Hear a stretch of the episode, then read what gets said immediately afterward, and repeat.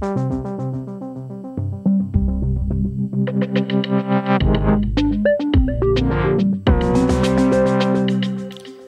altså, godmorgen og velkommen til en øh, uafhængig morgen igen i dag. Det er godt, at I er tilbage, og at vi er det, synes jeg. Øhm, det første spørgsmål, vi stiller i dag, det er om vores klimaminister, Lars Ågård, han lyver, når han siger, at han er frustreret. Øh, og det er måske et lidt mærkeligt spørgsmål, hvis man ikke lige forstår kontekst, men det, det handler om, er, at Energistyrelsen i mandags meldte ud, øh, i en meget, meget kort pressemeddelelse, at ambitionen om at tidoble produktionen af grøn øh, energi fra havmøller, den bliver sat på pause. Øh, for ifølge klimaminister Lars Ågaard, som er jo ham, vi skal snakke om, desværre ikke med, så kan ordningen her være i strid med EU-retten.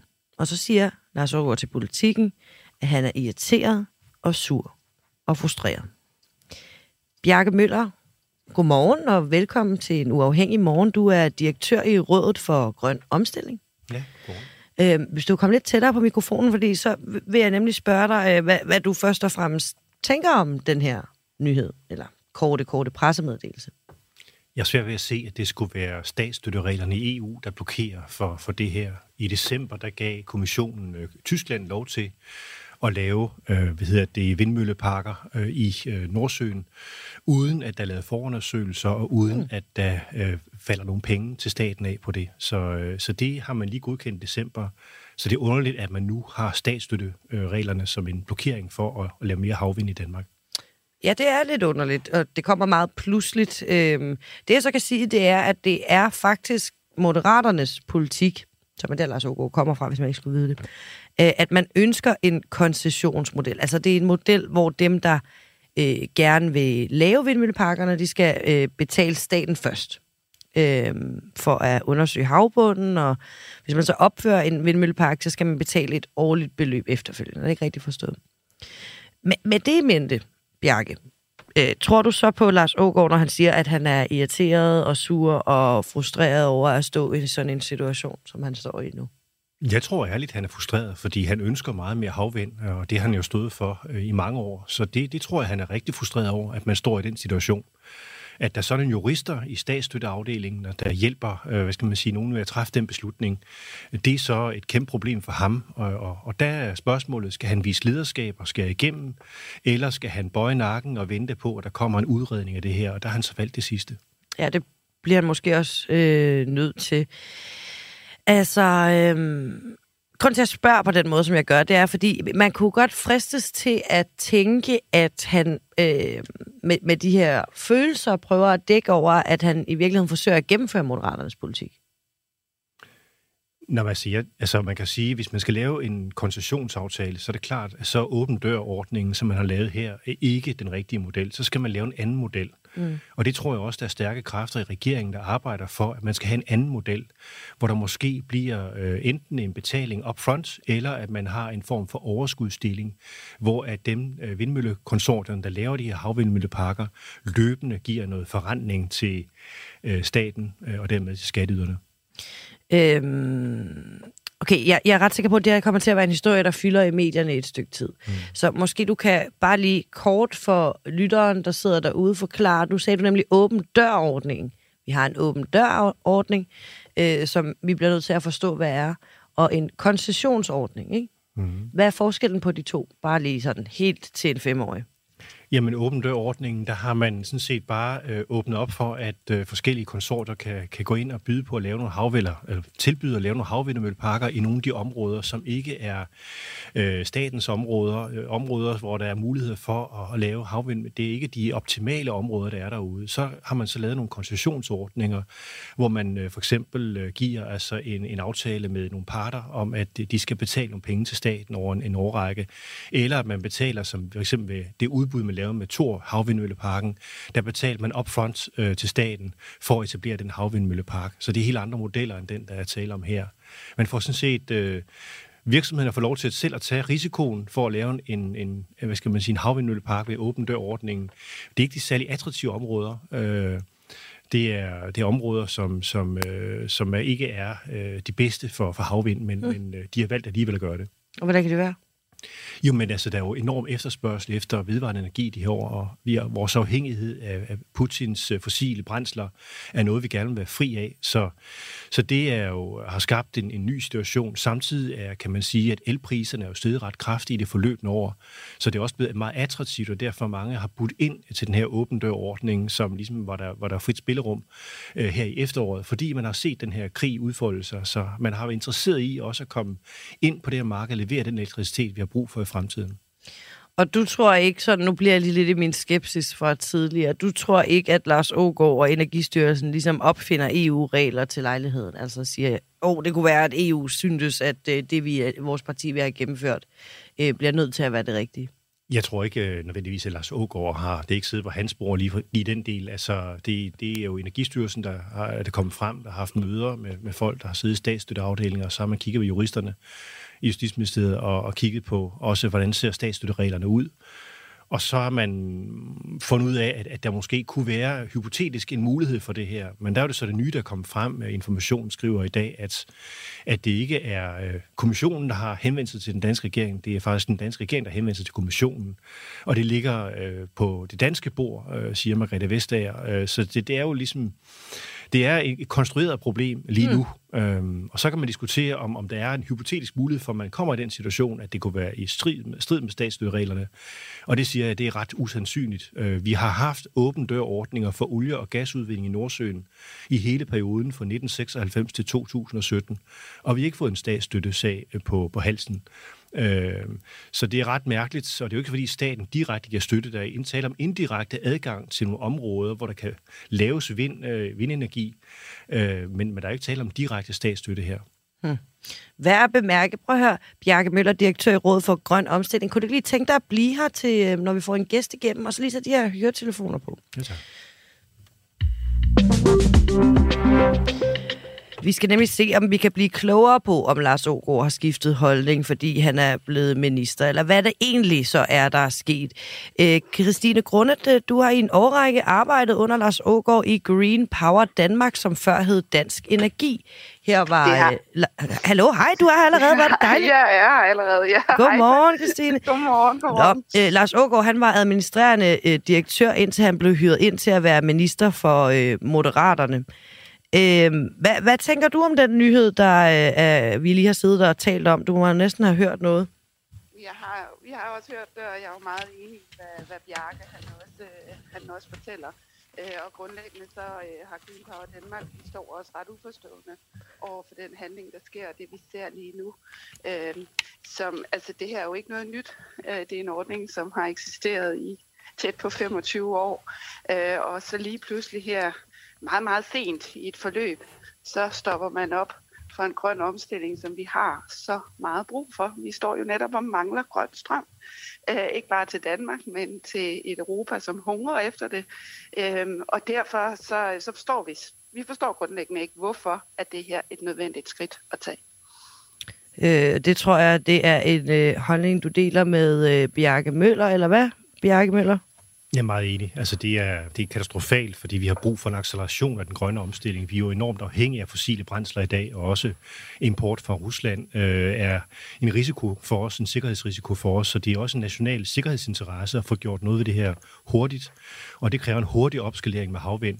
Og der er det mærkeligt, at man øh, nu har øh, mulighed for at lave 23 gigawatt derude, altså det vil kunne dække den danske strømforsyning, øh, måske allerede i 2030-2031, at man så lader den mulighed forpasse, Mm. Øh, så hvis man, man skal finde en løsning på det her, så skal man jo, hvis de ikke ønsker at gå frem med den her model, så skal man hurtigt lave et andet udbud, så man hurtigt kan få, få bragt det her, øh, de her områder i spil igen, så de konsorter, der allerede har vist interesse for de områder, kan vi mod til at byde ind. Så det synes jeg, man skal prøve at finde nogle løsninger på det her meget hurtigt.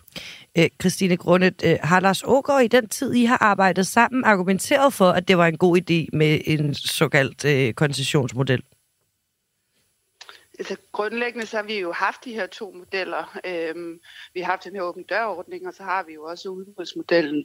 Og det vi har sagt er, at de to ordninger øh, har fungeret fint øh, i parallelitet. Så vi både har haft udbuddene, som sikrer en bund under udbygningen, og dem afventer vi også stadigvæk de endelige rammer for.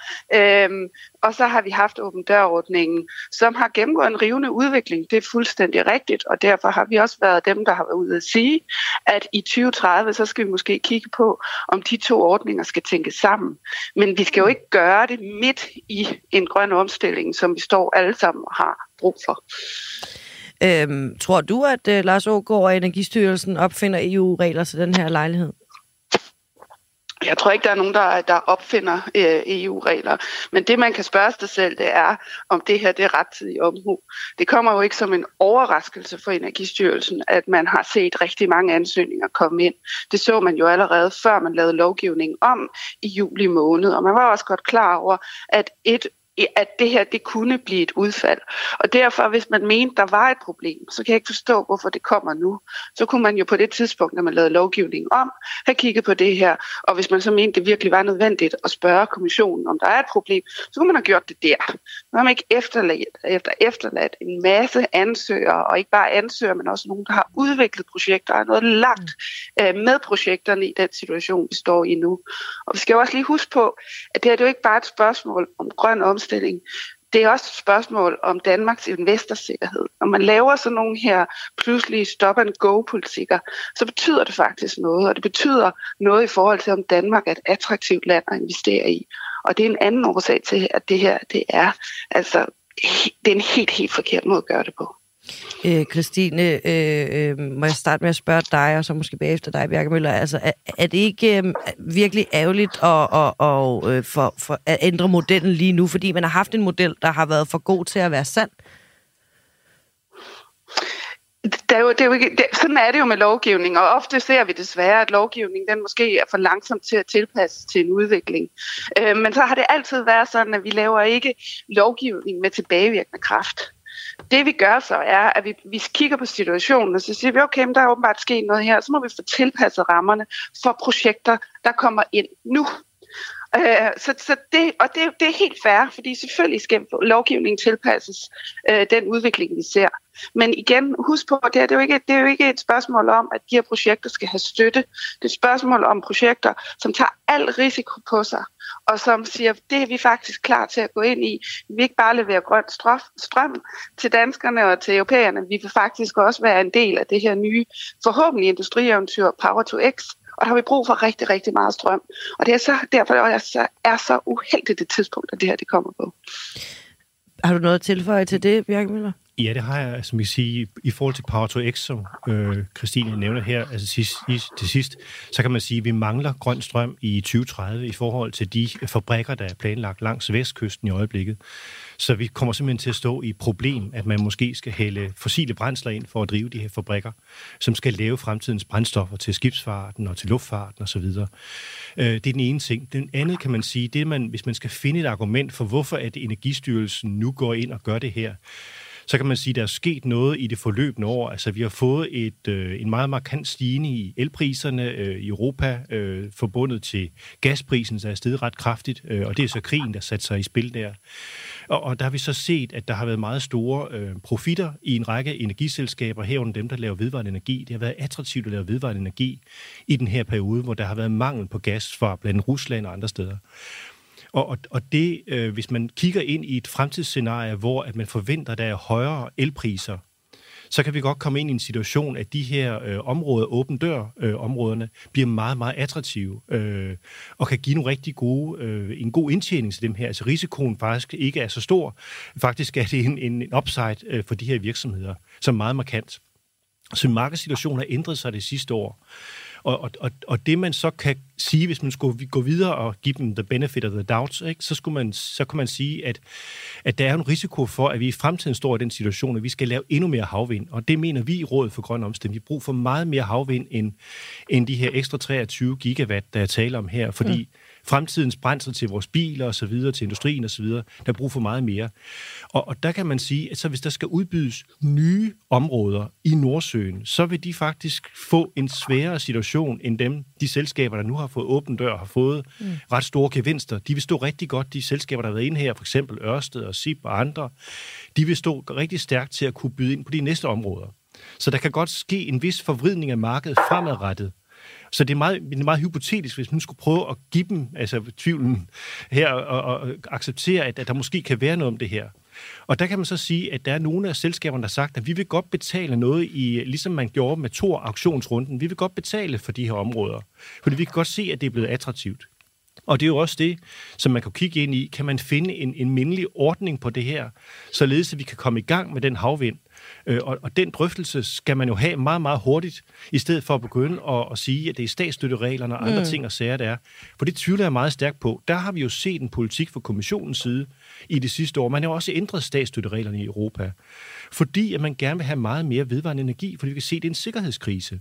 Og det har også derfor, at man sagde ja til det tyske, øh, den tyske plan med havvind, ekstra havvind, øh, hvor de får områder gratis uden forundersøgelser osv., Mm. Øh, og det er fordi, man har dispenseret for de gamle statsstøtteregler og sagt, at det er en ny situation. Ja. Så der er mange argumenter på den ene og den anden side. Ja. Jeg vil bare sige, jeg tror ikke, jeg tror ikke på, at, at øh, kommissionen går ind og forhindrer det her. Jeg tror, at vi kan konkludere, at øh, øh, hvad hedder det, Lars Ågaard nok er ærlig, når han siger, at han er frustreret, men der er nogle helt andre problemer at fokusere på. Øh, og det jeg også kan høre, det er, at øh, både du, Bjarke, øh, Møller og Christine Grunde, de er enige om, at vi skal have mere øh, havvind. Spørgsmålet er bare, hvordan. Ja. Det er fuldstændig rigtigt. Det er det, der sikrer, at vi får billig grøn strøm til danskerne. Tusind tak, fordi I var med begge to. Altså Bjarke Møller, direktør i Rådet for Grøn Omstilling, og Christine Grundet, afdelingschef for Hav og Analyse i Green Power Danmark, som i øvrigt øh, før hed Dansk Energi. Kan I have en god dag begge to? Tak skal du have. Tak, Emma. Vi haster videre, og øh, inden vi altså sådan for alvor øh, får gang i spurten, så vil jeg bare lige øh, sige, at en ting, man kan bemærke fra i går, er, at øh, Nye Borgerlige jo så endelig officielt har fået en ny formand og en ny øh, næstformand øh, i øvrigt også.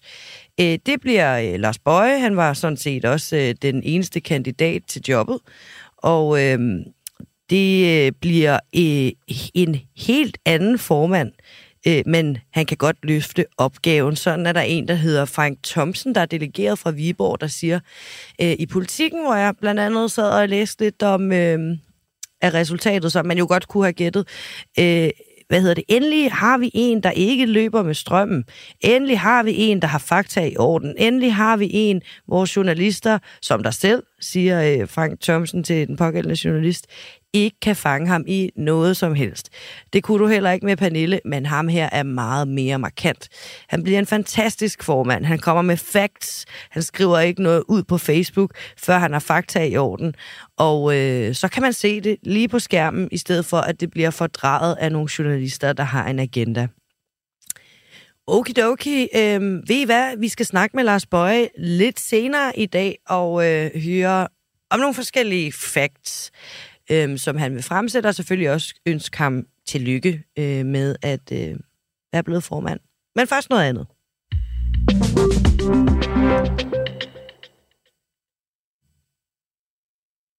Hvis jeg kan få det til at, at hovedet at virke. Det kan jeg sikkert godt. Er I klar?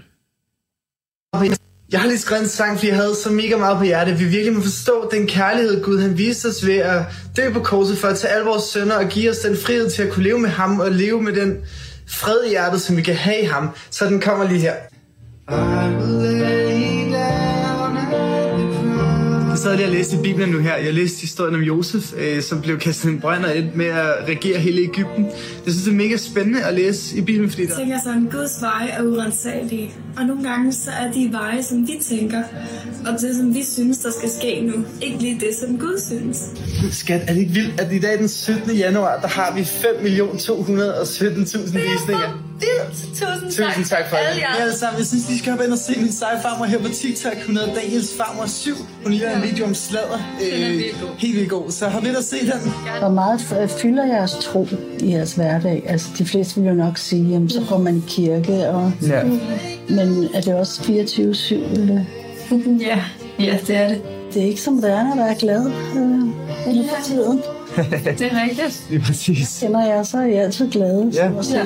det er rigtigt. Selvfølgelig at du har haft en skulder, og det gør ondt, og ja. du har også haft lidt med foden, der gør ondt, og ja. mm, hvordan vi dokumenterer, eller forklarer, eller forsvarer, ja. at de ikke har en eller anden Aha. psykisk lidelse, eller at de er meget ulykkelige, eller meget kede af det. Jeg føler ikke, der er så meget at skulle være ked af i virkeligheden. Nej. Hej alle sammen, som I ved, så sidder vi hernede i Frankrig, øh, men vi har så fået en masse mails og beskeder fra en eller anden øh, journalist fra Jyllandsposten, der ikke engang kan finde ud af at skrive sit eget navn med stort. For eksempel bruger I jeres sociale medier til at forsøge at rekruttere øh, unge mennesker til et netværk omkring faderhuset. Som om. Vi har aldrig været opvokset i altså.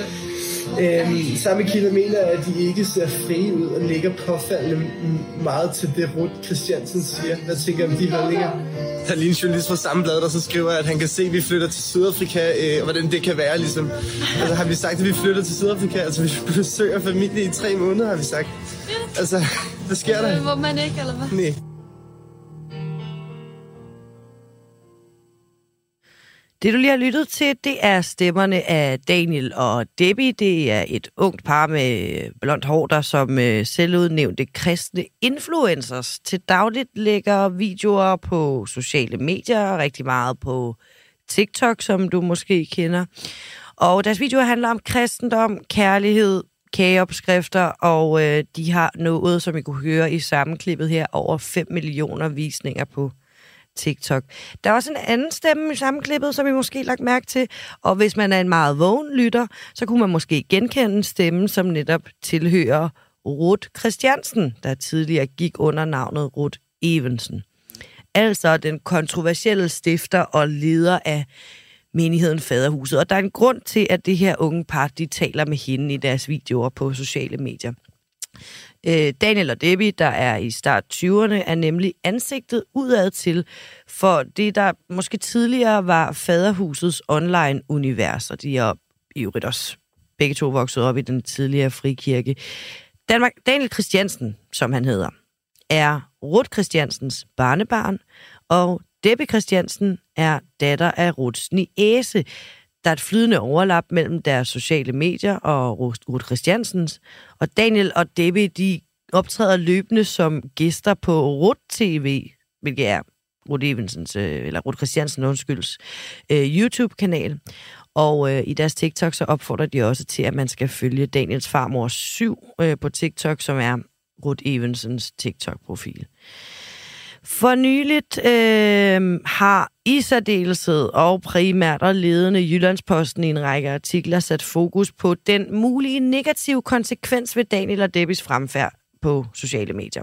Eksperter har til avisen beskrevet, at de to kristne influencer har som formål at, altså ser ud til at have som formål at rekruttere medlemmer til en sekt.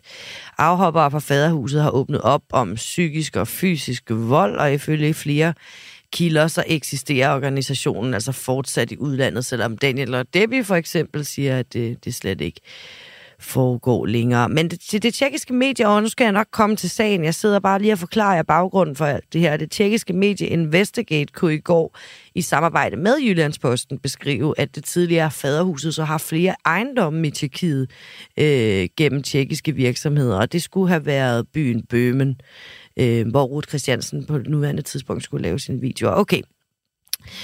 Øhm, for at gøre os lidt klogere på den her udvikling øhm, for det tidligere faderhuset, og hvad det er for en organisation, vi har med at gøre, øh, så har vi øh, dig, Ib Sørensen, med. Godmorgen. Godmorgen. Du er tilknyttet VIA University og er forsker i forebyggelse af radikalisering og social kontrol i forbindelse med religiøse fællesskaber. Og så har du i forbindelse med din Ph.D. blandt andet fuldt faderhuset helt tæt på og indenfra i et øh, fællesstudie. Du har set øh, materialet og nogle videoer og læst artiklerne. Øh, hvad tror du, at det her unge par i, altså, i forbindelse med faderhusets øh, fremfærd egentlig handler om? Øh, ja, det er jo lidt svært at blive klog på, øh, hvorvidt øh, der stadigvæk eksisterer et sådan et, et decideret trosfællesskab omkring øh, øh faderhuset. Øh, men altså, øh, øh, som jeg lige hører det, når jeg lige kigger på det, så tænker jeg jo, at, øh, at det er jo et forsøg på at at give udtryk for øh, kan man sige, nogle almene kristne frikirkelige øh, synspunkter på det, teologiske, men også at gøre kan man sige, den sammenhæng, hvor de er vokset op og kommer, måske stadigvæk, det ved jeg jo ikke, øh, altså ufarlig Øh, altså, jeg ser jo nogle, øh, nogle, udtag, noget, nogle udsagn, som ikke er særlig... Øh, altså, der, der er ikke noget særligt indhold i dem. Øh, og det, det handler jo også om at sige, at vi bare fuldstændig almindelige mennesker. Hvis det er et forsøg på at rekruttere, øh, så er det jo, så, så i hvert fald med det kendskab, jeg har til faderhus, så er det jo lidt øh, falsk øh, varebetegnelse, må man sige. Ja, altså, hvordan fungerer miljøer som faderhuset så indenfra? Eller måske mere præcis, hvordan fungerede faderhuset dengang, du fulgte med? Ja, det er vigtigt at have den øh, med, ikke også? Så jeg øh, lavede min fældstudie op til, øh, til 2010. Ja. Øhm, så, så der kan der ske rigtig meget i faderhus, øh, hvis det stadigvæk eksisterer ja, ja. Øh, øh, i, de, i den periode. Men det, der, der er sådan er, er hovedsagen øh, for mig i, øh, i, i min interesse for, det har været nogle udviklinger i, i kan man sige, sådan et fællesskabs eget betydningssystem. Og det lyder lidt teknisk. Øh, så det handler dybest set om, altså, at til, til syvende og sidst, så får man udviklet sin egen forståelse af verden og øh, af, øh, af, det, af, af interne forhold i en retning, hvor at det her fællesskab det kommer til at stå som et, et decideret alternativ til et, han har sagt, almindeligt liv i samfundet. Mm. Øh, og når de udviklinger, og det kan man så gå meget dybere ned i, når de udviklinger sker i sådan et trosfællesskab, jamen så åbner det ligesom for to øh, muligheder, som det omgivende samfund, øh, han har sagt, at vi, vi andre øh, kommer til at bekymre os om. Altså, fordi du, hvis du bliver det der alternativ til et, et liv i den almindelige verden, så at sige, det er det, jeg oplever, at Debbie og øh, Daniel ligesom prøver at sige, det er vi ikke. Øh, og hvorvidt det står til troen eller ej, det skal jeg ikke kunne udtale mig om. Mm-hmm. Øh, men i hvert fald det, jeg oplevede, var, at det blev et decideret alternativ. Og så øh, kan man sige, at hvis det er decideret, eller for at det udviklet som et decideret alternativ, så er der ligesom to veje at gå. Den ene vej, det er at sige, jamen hvis, hvis, øh, hvis verden er så ond og styg og øh, dæmonisk, øh, jamen så må vi ligesom gå til angreb på den. Og så har du faren for de her militaristiske øh, trosfællesskaber. Ikke? Ja. Det, der skete i faderhuset, var, øh, når verden er så ond og øh, dæmonisk, så må vi lukke os om os selv, og så må vi passe på os selv, og så må vi dyrke, han har sagt, den interne hellighed og så videre. Øh, og det er så der, vi får bekymring fra samfundets side omkring, øh, hvad sker der så med de her medlemmer. Okay. Og, altså, jeg ved ikke, om du kan sige noget om det, men det, er det dit indtryk, at det er Ruth Evensen, der trækker i trådene og, og styrer den her kampagne øh, på sociale medier? Det kan, ikke, det kan jeg ikke sige, men hun optræder der i hvert fald, ja. Øh, så hun er i hvert fald ikke betydningsløs. Og det vil da også, hvis jeg skulle gætte på noget, så vil det undre mig meget, at øh, hun ikke stadigvæk øh, er en, en bestemt ledende figur i det, i det netværk, eller hvad det nu er, der, der eksisterer et øjeblik. Altså, øhm, hvad siger den? Altså, det, i videoerne, der fortæller Daniel og Debbie jo både om uh, deres syn på Gud, og hvordan Gud fylder i deres liv, og på hvilken måde Gud fylder i deres liv, og flere gange reciterer de også, øh, eller jeg må sige, genfortæller historier fra Bibelen i kontekst med det moderne liv. Hva, hvad siger den teologi, der er i videoerne, egentlig dig om, om målet med det her indhold? Øh, altså, du har ikke set dem alle sammen, så, men altså, det jeg sådan lige har øh, prøvet at kigge lidt ind i, Øh, altså der, der synes jeg, det er, øh, altså det går vel ikke er for almindelige mennesker, han har sagt, men altså det er relativt banale ting. Mm. Øh, og jeg tror faktisk, at det er nok er pointen, så, som jeg lige forstår det, at, øh, at det her skal, altså de, de vil gerne give det indtryk, at det, det er så almindeligt, som det, som det, det kan blive. Øh, så så det, det er lige det indtryk, jeg har. Og, og hvis, det, øh, hvis det er sandt, så... Øh, jamen, så kan jo tage det som et udtryk for, at man øh, øh, prøver at, at, at give det indtryk, at øh, øh, ja, at man er helt øh, almindelig. Ikke? Også, øh, mm. Og det er man selvfølgelig også langt hen ad vejen. Altså, de spiller vel også fodbold og, og spiser på café, ikke? Jo, selvfølgelig. Det, det er jo heller ikke ualmindeligt, at øh, folk går på sociale medier for at vise, hvor almindelige de er. Vi så også en masse danske toppolitikere være på TikTok i løbet af valgkampagnen for ligesom at øh, få et bredere publikum, men, men netop også prøver at vise en side af dem selv, der var menneskelig.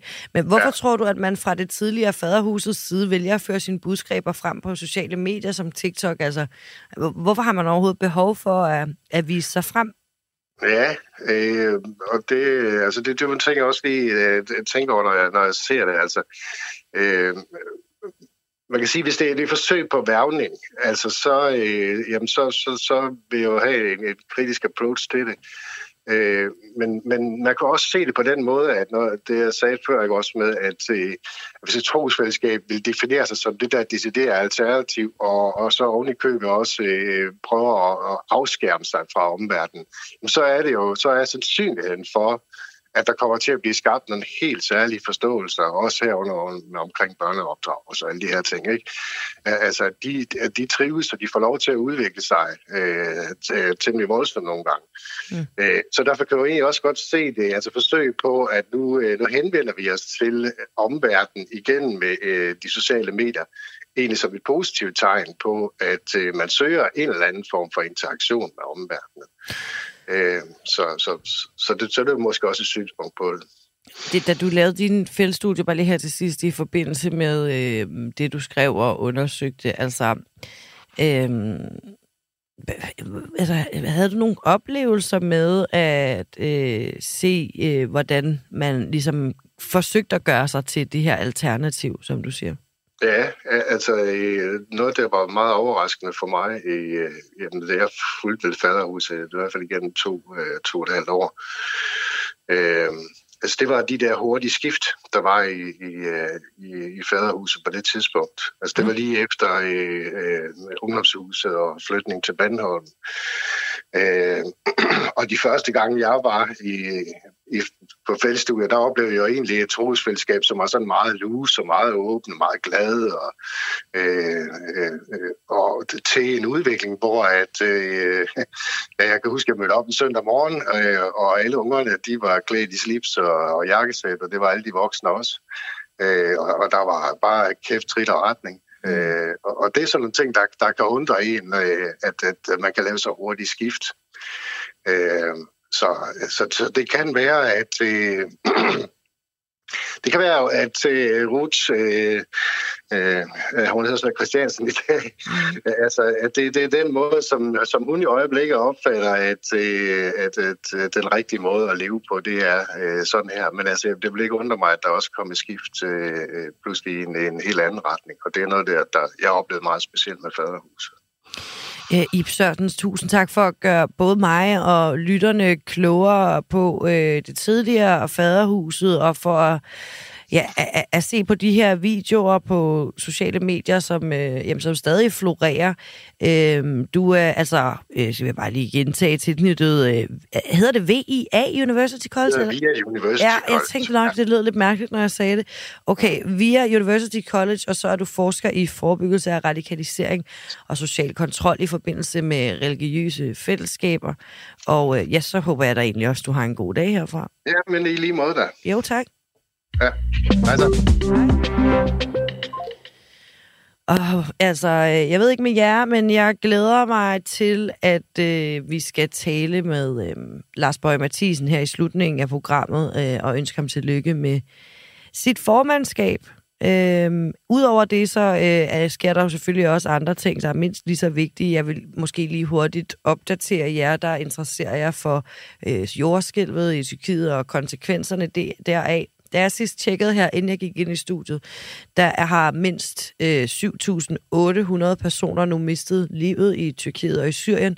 Det fremgår så af den seneste opdatering af dødstallene, som kom tirsdag aften, så det er ikke til at sige, om det har ændret sig.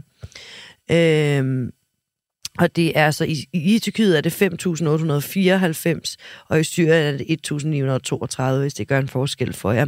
Dødstallene forventes at stige i de kommende timer og dage, men øh, det er jo sådan, at øh, redningsarbejdet øh, fortsætter. Øh, hvis der er noget, I synes er vigtigt, øh, jeg nævner, så øh, kan I jo skrive ind i kommentarsporet på Facebook, som stadig er i gang. Og hvor jeg må indrømme, jeg, jeg er lidt dårlig til at få tjekket derinde, når der sker så mange ting, især når jeg sidder alene. Men øh, god morgen til jer alle sammen øh, alligevel. Kan det betale sig at begå økonomisk IT-kriminalitet? Godt spørgsmål, især hvis I sidder og overvejer det. I 2022 henlagde politiet 42.811 sager om økonomisk kriminalitet. Og øh, det er altså 63 procent flere end øh, året før det, 2021, og omkring tre gange så meget som året før det, 2022. Så det er jo noget af en udvikling. Og nu henviser justitsminister Peter Hummelgaard til, at danskerne for ligesom at undgå, at den her udvikling fortsætter, må jeg gå ud fra, selv skal gøre mere for at sikre, at de ikke bliver svindlet. Bjørn Brandenborg, retsordfører for Socialdemokratiet. Godmorgen. Morgen. Kan det betale sig at begå IT-kriminalitet? Først og fremmest. Nej, det, det kan aldrig betale sig at begå kriminalitet, men der er desværre øh, flere, der lykkes med mm. øh, at begå IT-kriminalitet. Øh, og det er jo fordi, det er en, en relativt ny kriminalitetstype, som udvikler sig helt vildt hurtigt, og meget hurtigere end nogle af de der gamle kriminalitetstyper, som vi har været vant til. Øh, kan du komme et eksempel på IT-kriminalitet, bare lige for en god ja, det, der, ja, det kan jeg sagtens. Der, der findes jo mange forskellige former for det, men et eksempel på det, noget af det, som jeg tror rigtig mange har, har været udsat for, det er for eksempel, at man får sendt sådan et, et DGA-brev fra, fra en prins sydpå, som, som, mm. Som siger, at man kan overføre en masse penge til en, eller det kan også være nogen, som, som udgiver sig fra at være øh, en sød kvinde eller en sød mand, som så på den måde får overbevist nogen til at overføre en, mm. en frygtelig masse penge. Det kan også være et eksempel på. Det kan også være nogen, som ringer med en vestjysk dialekt, der siger, at de ringer fra din lokale bank, og du bor i Vestjylland, og så viser det sig i virkeligheden, at det er det slet ikke. Det er en svindler, som bare øh, virker meget, meget autentisk. Så ja. der, der, der, og der er mange, mange flere former. Det er meget sådan noget person, øh, hvad hedder det, identitet? Det andet, det kan jo, nej, det kan også være, nej, det er også et, et eksempel på det, men det er også for eksempel, at man øh, køber noget på nettet og ikke modtager det. Altså bliver svindlet, man køber et par sko, mm. og så kommer der aldrig nogen sko, men man får trukket sin, sine penge, og det kan være, ja, der er jo der er virkelig, virkelig mange forskellige former for økonomisk kriminalitet, som man kan blive udsat for. Og, og hvem er det, der skal være særligt opmærksomme på, på det her? Jamen, det er jo os alle sammen. Altså, det, det, øh, Okay. Det citat, eller, eller den udtalelse fra, fra ministeren, er jo, er jo plukket lidt i et, et større interview, som, som også handler om, altså det som, som helt konkret det ministeren siger handler om, det er jo, at vi alle sammen skal være opmærksom på, at det her er en kriminalitetsform, som udvikler sig øh, helt vildt hurtigt, og derfor så skal vi også øh, hjælpe hinanden med at være opmærksom på, mm. Hvad det er for noget, øh, der udvikler sig ud i vores samfund, ligesom at det også er noget, som, som vi som politikere, men også politiet som myndighed er opmærksom på. Øh, og det er jo ikke noget, hvor at, øh, at vi siger, at nu må folk ordne det her alene. Der er enormt meget politisk fokus på det også, og er jo faktisk også øh, allerede nu er der en speciel enhed, der er nedsat i politiet, der arbejder med det. Ja. Politiet laver sådan nogle awareness-kampagner, altså bruger opmærksom på, at der er en ny kriminalitetstype, som man skal, skal være opmærksom på derude. Så vi gør rigtig, rigtig mange forskellige ting, også fra vores side af, men, men det er også nødvendigt, at vi alle sammen, som vi generelt er, jo er opmærksom på, at, øh, at der er øh, en, en ny form for IT-relateret økonomisk kriminalitet, som udvikler sig meget, Klar. meget hurtigt. Ja, og, og, og man gør, hvad man kan, både fra politisk og politiets hold, men sagen er jo øh, i sidste ende også, det er 42.811 sager i 2022. Det er rigtig mange sager. Ved du, hvor mange der blev opklaret i 2022? Øh, nej, det tal har jeg ikke lige. Okay, jeg skal nok prøve at finde det en anden gang. Okay. Ja. Men ja, man ja, jeg, jeg, sige noget til det der tal, ja, fordi det, det, er jo rigtigt, det er, helt, altså, det er jo helt, det er jo helt vildt. Ja, det er det altså. Det også lidt om, hvor hurtigt øh, det, det udvikler sig. Men også bare, altså, at en sag er henlagt, betyder ikke, at en sag ikke bliver efterforsket eller aldrig bliver opklaret. Det betyder for eksempel, når man har med IT-relateret kriminalitet at gøre, så er det jo enormt komplekst, og tit så er det øh, en bagmand, som har begået rigtig mange lovovertrædelser. Det vil sige, når man heldigvis, når man så opklarer nogle af de her kriminalitetsformer, så viser det sig faktisk, at der er tråd til rigtig, rigtig mange sager. Og mm. derfor så lykkes man også med at opklare nogle af dem. Så nogle gange handler det om, at, at de også er henlagt, fordi at uh, de har trådet til flere sager, der er i gang med at Så der kan være mange forklaringer på det, men det ændrer ja, ikke på, at, det, det, er, det er et højt tal. Jeg tænker ikke, at det, det er øh, hvad hedder det, en stor andel af, af sagerne her, der ender med at blive opklaret. Kan vi ikke godt blive enige om det, Bjørn? Ja, det ved man ikke. Okay, Men det er, Alright. Prøv at, hvis vi nu du siger, okay, øh, jeg, øh, ligesom alle andre, skal være opmærksom på øh, øh, IT-kriminalitet og den risiko, jeg er i for at blive udsat for det. Hvad vil din bedste råd til mig så være? Om det vil være at være kritisk over for de ting, som, som du modtager, og de ting, som mm. du klikker på, og også være sikker på, øh, at der er nogen, der, der ringer dig op, hvem, hvem det er, der ringer, hvor de ringer fra. Og hvad skal jeg så gøre helt konkret?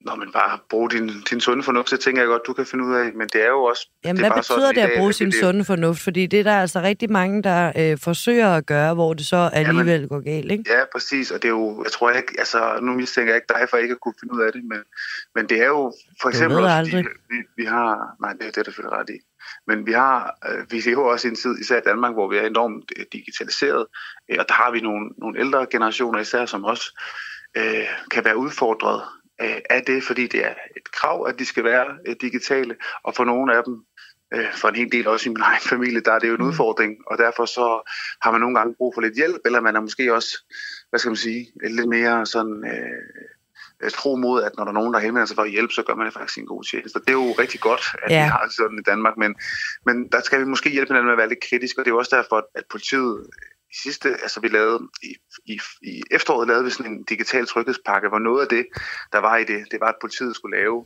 en kampagne, der handler om at gøre opmærksom på, for os alle sammen, men især for dem, som, som ikke er digitalt indfødte, hvad er det for nogle nye former for kriminalitetstyper, som man Ja. skal være særligt opmærksom på. Og, og det er det, vi prøver også at gøre opmærksom på her i programmet. Øhm, ja, altså, derfor jeg prøver at blive sådan lidt konkret på det. Bjørn, øh, må jeg låne 20 kroner af dig? 20 kroner? Ja.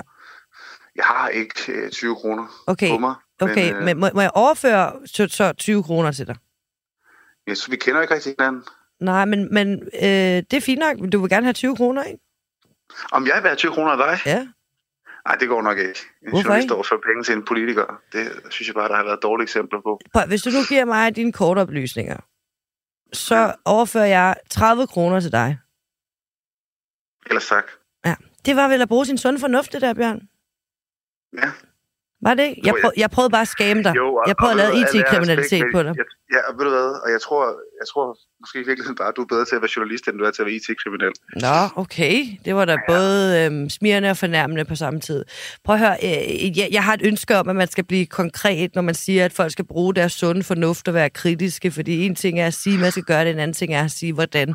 Men, men tak, fordi vi kom ja. det øh, øh, nærmere, Bjørn, for eksempel... Øh, jeg synes også, at vi jo et eksempel ikke, på nogle af de ja. former for kriminalitetstyper, der er derude. Jo, jo. Og så er det jo noget, der udvikler sig hele tiden. Det vil sige, når, vi, når du ringer igen om en års tid, så er der sikkert nye kriminalitetstyper, som, som vi skal være opmærksom på. Men det er jo derfor, der er, der er jo lavet, vi lavede politiforledet sidste gang en, en særlig enhed politiet, som sidder og arbejder målrettet med, med IT-relateret økonomisk Tror du, at når jeg ringer igen, så vil øh, antallet af henlagte sager være lavere? Eller der vil være flere opklarede sager? Helt ærligt. Det håber jeg. Jamen, tror du altså, det? Politiet, jamen, det, synes, det, det er et svært spørgsmål. Hvis man kigger sådan på den seneste udvikling, så kan man godt være, være kritisk omkring det. Ja. Men hvis man kigger sådan på måden, politiet arbejder med det, så udvikler de jo heldigvis også hele tiden nye værktøjer. Og noget af det, vi, vi også lavede i den der tryghedspakke, det var, at nu får politiet mulighed for at gå ind og blokere for eksempel hjemmesider, hvis de mistænker dem for at svindle, eller hvis der er nogen, der har, der har sagt, at de har svindlet, og man kan se, okay, det er faktisk ikke den eneste, det der, det er der flere, der har her, så kan man hurtigt gå ind og blokere de der hjemmesider, sådan, så det tal ikke vokser, vokser, vokser, fordi vi skal igennem en lang proces, før man, Ja. kan, man kan få lukket ned. Så vi, vi er i gang med at give dem flere værktøjer. Vi kommer helt sikkert til både at give dem flere værktøjer og ansætte flere betjente til at kunne, Ja. kunne løse den opgave. Så vi håber, Det men man kan det godt være kritisk over for det, når man ser på den øh, samlede udvikling. Aller sidste spørgsmål. Øh, hvad er de sidste tre tal bag på dit kort, Bjørn Brandt? Ja, ved du hvad, det, det holder jeg for mig selv. Okay, Nå, men tak fordi du var med, altså retsøgerfører for Socialdemokratiet. Ha' en god dag. I lige måde. Det lykkedes mig desværre ikke at, øh, selvom jeg var meget fræk og øh, manipulerende at få Bjørn Brandenborgs øh, kortoplysninger. Det må blive en anden gang. Det kan være, at jeg lige skal øve mig en lille smule øh, i det. Det ved jeg ikke. Det må I vurdere. Det kan I for eksempel gøre, som jeg var i gang med at sige på, i kommentarsporet på Facebook, øh, hvor jeg håber, at der er gang i en god debat. Øh, nu skal vi videre til noget lidt andet. Hov. Altså, er EU-forslaget om at øh, forbyde PFAS-stoffer et dårligt forslag for miljøet? Det vil jeg gerne spørge om nu her. Øh, det, det er fordi, det vil tage øh, mindst to år for EU-landene at tage stilling til et lovforslag om at forbyde alle de 10.000 PFAS-stoffer. Øh, og nogle PFAS, PFAS, undskyld, forurenede virksomheder står til at få 12 år til at afvikle brugen af PFAS, mens de får lov til at fortsætte med at forurene med PFAS. Øh, og overvej, øh, det, altså, øh, det er lidt ligesom at sige, at øh, du skal lade være med at tisse på gulvet om en time. Det er det måske ikke, men altså, det, problemet er bare, at i den periode, man forsøger at afvikle det, der fortsætter. Det er Kira Marie Peter Hansen, medlem af Parlamentet for SF og medlem af parlamentgruppen De Grønne. Godmorgen. Godmorgen. Halløjsa. Nå. Ved I hvad? Øhm, lad mig fortælle mig jer noget andet om øh, det her forslag. Øhm, da, det lød, da, da forslaget blev sendt ind øh, af Danmark, Tyskland, Holland, Norge og Sverige, lød det fra vores miljøminister, er han jo nu, Magnus Heunicke fra Socialdemokratiet, at det skulle være fuldstændig slut med PFAS i Europa. Øhm, der er en række brancher, der er øh, undtaget for, øh, for kravene om begrænsninger. Det drejer sig blandt andet om medicinske produkter til både dyr og mennesker og, og så videre. Men øh, Kira Marie Peter Hansen, medlem af EU-parlamentet for SF og medlem af parlamentgruppen De Grønne, er du med på en telefon? Ja, det er det. Godmorgen. Godmorgen. Og det her forslag, det skal til høring blandt øh, forskere, virksomheder og borgere, og det trækker det jo en lille smule i langdrag. Øhm, ja. Er det fordi, der er nogen, der kan overbevise øh, EU-landene om, at PFAS ikke er giftigt? Altså, det er jo fordi EU-lovgivning er kompliceret og tager lang tid. Og når vi laver lovgivning for 500 millioner mennesker, så skal det jo også være, være ordentligt. Og det tror jeg egentlig, at Folketinget nogle gange kunne lære lidt af. Øh, så jeg synes, det her med, at der skal være en høringsproces, egentlig er, altså, det er jo rigtig god lovgivningsskik, så vi er sikre på, at både øh, forskere og forbrugere og industrien osv. videre bliver hørt. Men det gør jo selvfølgelig, at det tager længere tid. Okay. I, altså, ifølge det her forslag, som jeg sagde øh, lige inden øh, øh, vi kom i kontakt med hinanden, så øh, får visse brancher 12 år til at afvikle PFAS, og nogle brancher undtages helt. Det kan godt være, at man skal gøre det ordentligt, men hvad er vigtigst? At gøre PFAS forbudt nu, eller varetages noget som konkurrencehensyn til virksomheder, der forurener med PFAS? Jeg synes, det er vigtigt at forbyde PFAS, end ja. at øh, kigge på konkurrencevægtningen. Okay. Øhm, og så er der jo nogle af de her undtagelser, og jeg mangler at få læst mig ned i, i dem alle sammen. Øh, men jeg tror, at nogle af dem kan jo et praktisk synspunkt godt give mening, fordi vores sundhedsvæsen for eksempel også skal kunne køre rundt i Ja, okay. Vil du egentlig stemme imod, hvis øh, virksomhederne får 12 år mere forurening? Øh, jamen, det kommer ikke til afstemning på den måde som sådan. Altså, det bliver hvis det gjorde... mellem parlamentet. Øh, hvis vi får et forbud på PFAS, men der er nogle industrier, der, der får nogle ekstra år, så vil jeg ikke stemme imod. Der synes jeg, at forbuddet i sig selv er vigtigere okay. øh, end den, det kompromis, der vil være på, øh, på nogle undtagelser. Og det kan også godt være, det, det kan være lidt øh, svært for både øh, mig og folk, andre mennesker, der ikke sidder i parlamentet, at forstå processerne omkring det. Man kan jo godt forstå, at når man, man, man ser, at der skal laves et for, forbud mod noget, som alle er helt enige om, er vildt giftigt og dårligt for os, at der så går mm. sindssygt lang tid, før det sådan rigtig kan træde i kraft, at, at det kan virke lidt åndssvagt. Mm. Ja, det kan jeg virkelig godt forstå. Øhm, og jeg tror, for mig handler det jo også om, at, at de lande, der nu har stillet det her forslag, inklusive Danmark, jo så godt kan forsøge at gå foran i mellemtiden øh, og forbyde så meget som muligt. Øh, jeg tror også, vi skal være bevidste om, at selvom vi måske hjemme i Danmark er meget enige om det her, så er der jo både nogle, nogle lande og nogle industrier, der måske står et andet sted. Mm. Øh, men det er klart, når vi laver Hvor står de henne så? Undskyld, jeg afbryder. Altså, de står øh, der, hvor de siger, at det er også... lækkert, det er, det er godt. Jamen, måske ikke, at det er lækkert, men at det så er et nødvendigt onde. Øh, og okay. det er jo også derfor, man laver de her undtagelser. Det er jo et forsøg på at imødekomme noget, der står et andet sted. Mm. Og så bliver det jo en politisk kamp, hvor, hvor langt vi kan trække det i, i vores retning. Okay. Okay, men, men du kan godt se, det er sådan... Det, så det hensyn, man vil tage hellere end et konkurrencehensyn, altså at der er nogen, der mener noget andet? Jeg tror, det er begge dele. Mm. Øhm, og det spiller jo sammen, fordi der er jo, altså, det er den del af industrien, der mener, at det de gør, det er jo også, fordi de er bekymrede for, at de ikke kan, øh, kan konkurrere med, med for eksempel ikke-EU-lande, der ikke forbyder PFAS. Så det er jo både et konkurrencehensyn, men det er jo også et, et produktionsomstillingshensyn. Ja, noget jeg tænker på lige nu, ikke, det er, at øh, på samme måde som jeg spurgte, om der var noget, der kunne, øh, altså nogle af de her industrier, som stiller sig på en anden måde i forhold til PFAS, der vil kunne overbevise jer om, at det ikke er giftigt. Øh, hvordan kan man så få de industrier, der gør brug af PFAS, til at være med på sådan en anti-PFAS-vogn, vil du sige? Jamen, jeg tror egentlig godt, at industrien vil. Altså, man kan jo også se, at dansk industri også har arbejdet for et forbud i, i PFAS i mange år. Oh, men nu tænker øhm, jeg på øhm. dem, der stiller sig et andet sted, som du selv nævnte. Øhm, jamen, ja, altså, jeg kunne forestille mig, at altså, det er jo lidt den samme diskussion, som vi har med landbruget om og om igen. Det er fordi, det er svært at omlægge bestemte industrier. Mm. Øhm, så der handler det jo både om at give, altså, give noget understøttelse til, at virksomhederne kan, kan omstille sig, for eksempel Øh, jeg har forstået, at, at en del af sådan, øh, noget det, sundhedsvæsenet bruger de her PFAS-stoffer rundt omkring i Europa.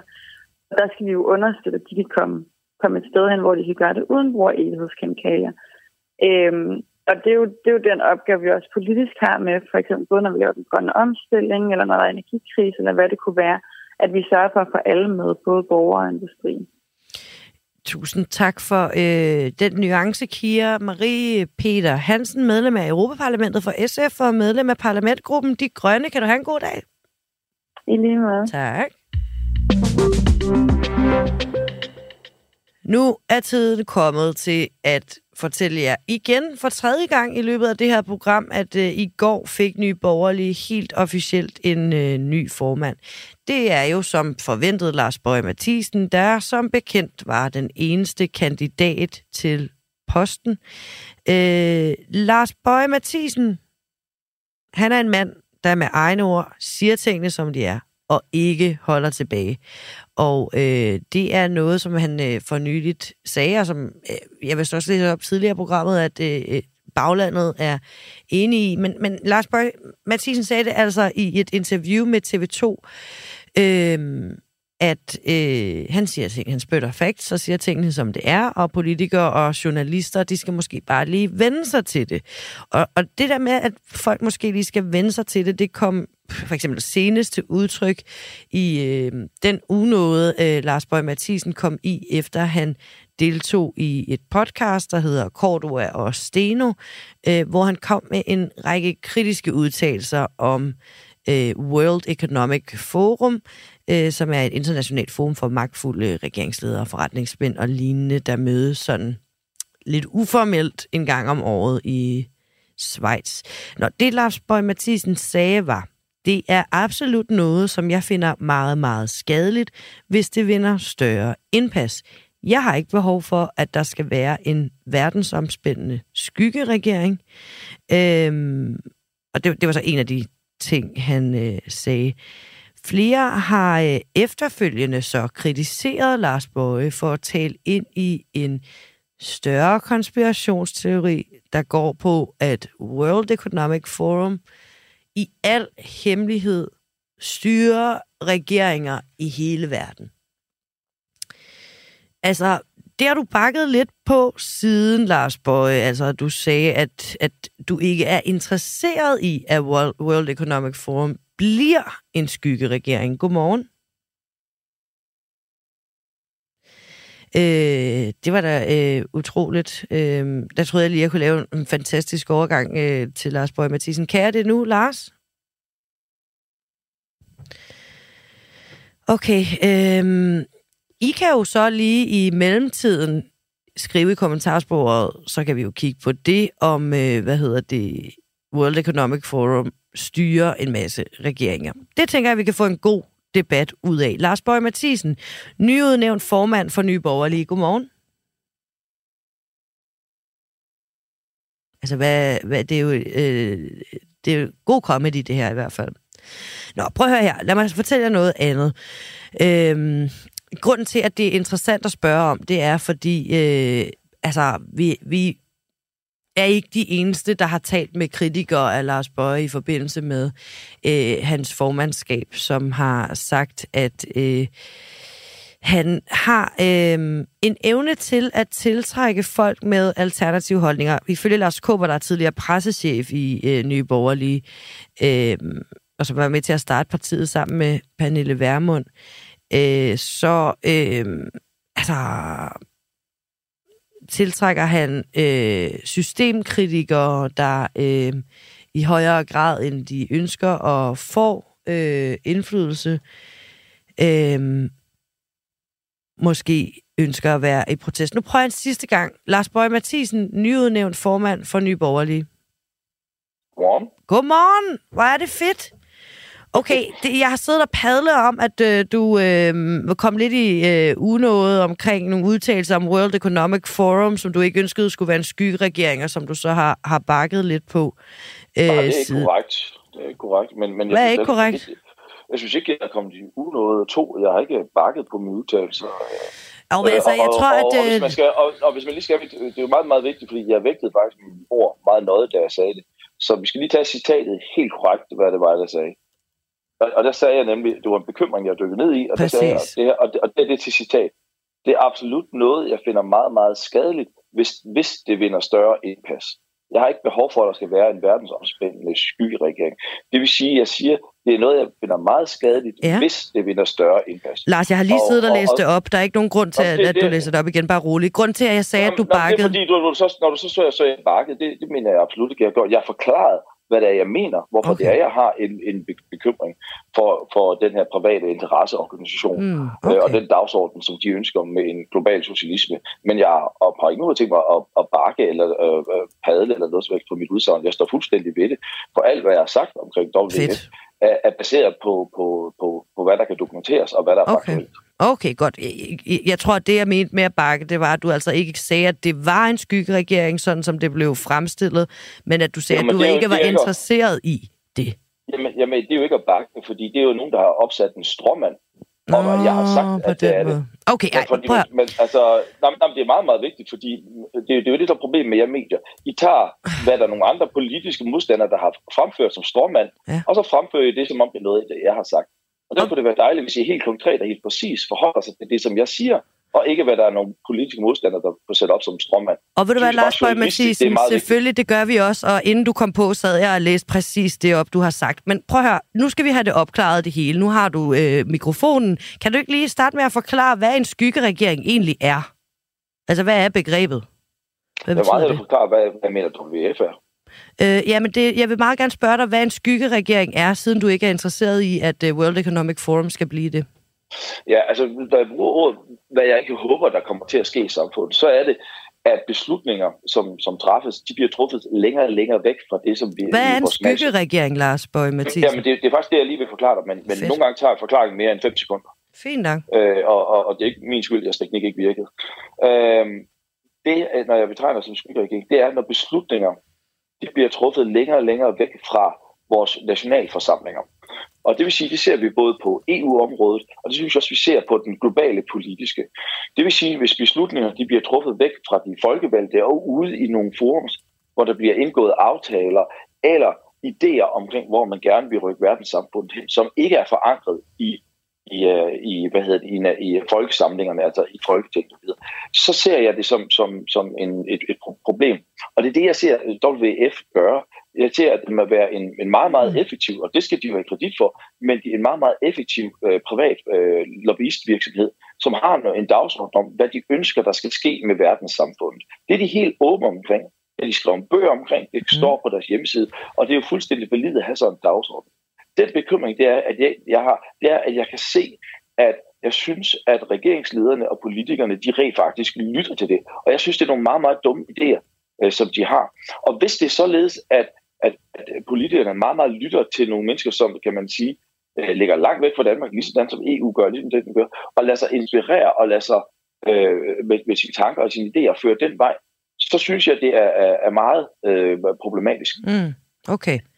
Og øh, altså, der er vi så, tror jeg, er øh, enige om definitionen, når man slår op på øh, ordnet, så står der, at en skyregering er den regering, som opposition tænkes eller har planlagt at danne øh, et regeringsskifte. Prøv, hvilke eksempler findes der på skyggeregeringer i verden, øh, som vi kunne frygte, at World Economic Forum kunne bevæge sig hen imod?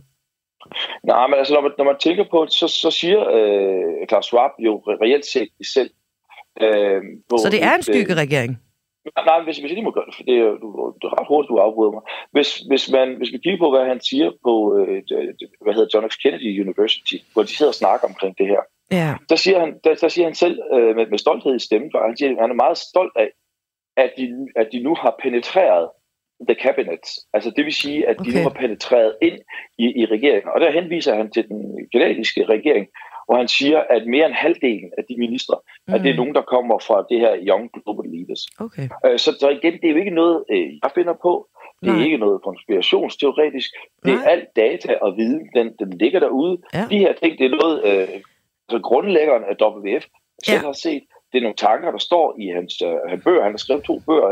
Han har skrevet den, der hedder COVID-19, The Great yes. Reset, så har han skrevet den, der hedder Fourth uh, Revolution. Og, uh, og der påpeger han også de tanker, som han har.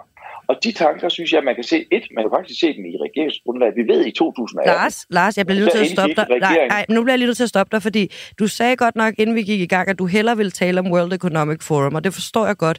Men det, jeg spørger nej, dig til... Nej, mig interview som, hvad jeg ja, mener om det, det, jeg spørger dig om, det er, hvilke eksempler findes der på skyggeregeringer i verden, udover World Economic Forum, som du så ikke vil sige er en skyggeregering, men kan øh, hvad hedder det, bevæge sig i den retning. Hvilke konkrete eksempler findes der på skyggeregeringer i verden, som ikke er World Economic Forum?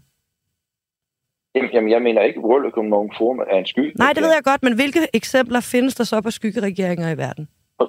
Skyggeregeringer? Ja. Øhm, det, det kan jeg ikke komme på nogle eksempler, som, som altså, der, der, altså, det, er jo, det kan jeg ikke komme på nogle eksempler, der, på okay. nogen, der gør. Hvis man, det kommer også på, hvad man ligger i, i, i en definition omkring det. Og det var derfor, jeg spurgte dig om det jo, til at starte med, men jo. du bliver ved med at gå over og tale med World Economic Forum. Det, jeg prøver at forstå, det er, hvad, hvad ser du på som en skyggeregering? Fordi du siger, at du vil ikke have, at World Economic Forum bevæger sig derhen, og det forstår jeg ja, altså, øh, det, godt. Når, når, når, jeg, når jeg bruger ordet betegnelse med skyggeregeringer, når jeg ikke har behov for, at der skal, verden skal komme til skyggeregeringer, så er det lige præcis det, jeg, starte, det, jeg, det, jeg sagde til at starte med, at det er beslutninger blevet taget væk fra de folkevalgte og forankret i nationalstaterne til at blive taget ud Klart. i enten nogle internationale forumer eller nationale forumer, hvor det ikke er folkevalgte, der sidder. Okay. Øh, så det, det, er jo det, det er jo det, jeg mener. Godt, med, godt. Men, men er det så ikke bare eliten? At der er nogen, at der er nogen, som ikke er, folk, nogen, som ikke er folkevalgte, som sidder reelt set og, og trækker tråden og sidder og bestemmer. Ja. Det er, hvad, hvad jeg sådan overordnet betragter som, som, en, som en skyggeregering. Okay. Og det vil sige, Okay, nu er jeg med. Men er det så ikke bare eliten, du i virkeligheden er træt af, på tværs af hele kloden?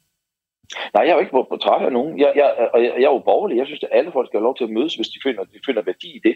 Men jeg synes bare, at når man kan se den dagsorden, som de er åbne om, de har WF, så kan vi jo mm. rent faktisk se, at den danske regering begynder, og, og den har de her tanker, når Morten Bødskov går ud og siger, at nu mener han, at staten skal begynde aktivt, altså med skattekroner, og investere i private bestemte grønne virksomheder, så er det jo lige okay. præcis den hybrid og den dagsorden øh, omkring verden, som også World Economic Forum de står om. Og det er nogle tanker, nogle idéer, at jeg som borgerlig menneske, som ser en værdi i, at beslutninger er forankret øh, decentralt tæt på borgerne og i vores nationale forsamling, at jeg er uenig i. Okay. Og, og jeg synes jo, i stedet for, at man skulle have et debat om om konspiration og alt muligt andet, så lad os da tage en debat om den indflydelse, WEF har, og den dagsorden, som de ønsker, som mange politikere de køber ind på, mm. og så se, at det er det bedste for Danmark, og det er det bedste for verden. Det mener jeg ikke, det er. Det kan faktisk godt være, at vi går videre med det på et senere tidspunkt, for du er ikke den eneste politiker, der øh, kritiserer World Economic Forum. Men, men Lars, nu her i anledning af, at din nye post som formand, ikke? Øh, nu har jeg besluttet mig for, at vi bare går over tid, fordi jeg er så glad for at tale med dig. Øh, men det betyder selvfølgelig også, at jeg ikke bare kan, kan sidde og snakke med dig, så længe jeg egentlig gerne ville. Så jeg håber på, at du var klar på en form for blitzrunde, øh, hvor jeg ligesom kan... Øh, i anledning af dit formandskab sige nogle ting, som, øh, eller nogle udtaler, så kan du sige, om du er enig eller uenig. Det er sådan en form for kandidattest, eller hvad man skal kalde det, altså, hvor man lige bliver helt klar på, øh, hvad hedder det, hvilken øh, formand Nye Borgerlige har fået nu. Er du klar på det? Ja, lad os prøve. Okay. Jeg starter faktisk lige med noget fra World Economic Forum. Altså, The Great Reset fra World Economic Forum, det var bare et udtryk for at tilpasse økonomien til en ny virkelighed. Er du enig eller uenig i det?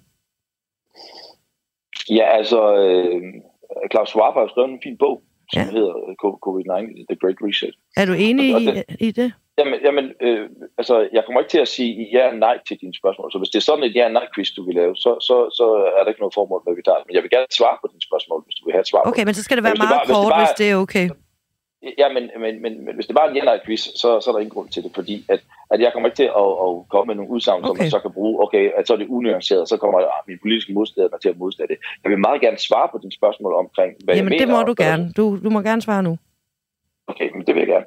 Altså, Øh, uh, Klaus Schwab har jo skrevet den her bog, der hedder COVID-19, The Great Reset. Og den, den handler om, at på baggrund af covid-19 og på baggrund af de erfaringer og det, som man har set øh, med verden, og det, som verden gjorde omkring vacciner, og det, man gjorde omkring økonomien, og det med, at folk var i stand til at fuldstændig ændre deres måde at leve på. Der sidder World Economic Forum det her som startskud til at, at retænke øh, den måde, som øh, den økonom, det økonomiske system, på den måde, som verdensal og verdenssamfund det ser ud på. Det er jo de måder, øh, de ønsker. Det er jo deres, deres dagsorden. Okay. Så, så er The Great Reset fra World Economic Forum bare et udtryk for at tilpasse økonomien til en ny virkelighed? Eller er det mere end det? Nej, altså det, det er jo det, der er, er det grundlæggende forskel på WWF og kan man sige andre interesseorganisationer. For eksempel Greenpeace, det handler om miljø og dyr og sådan noget.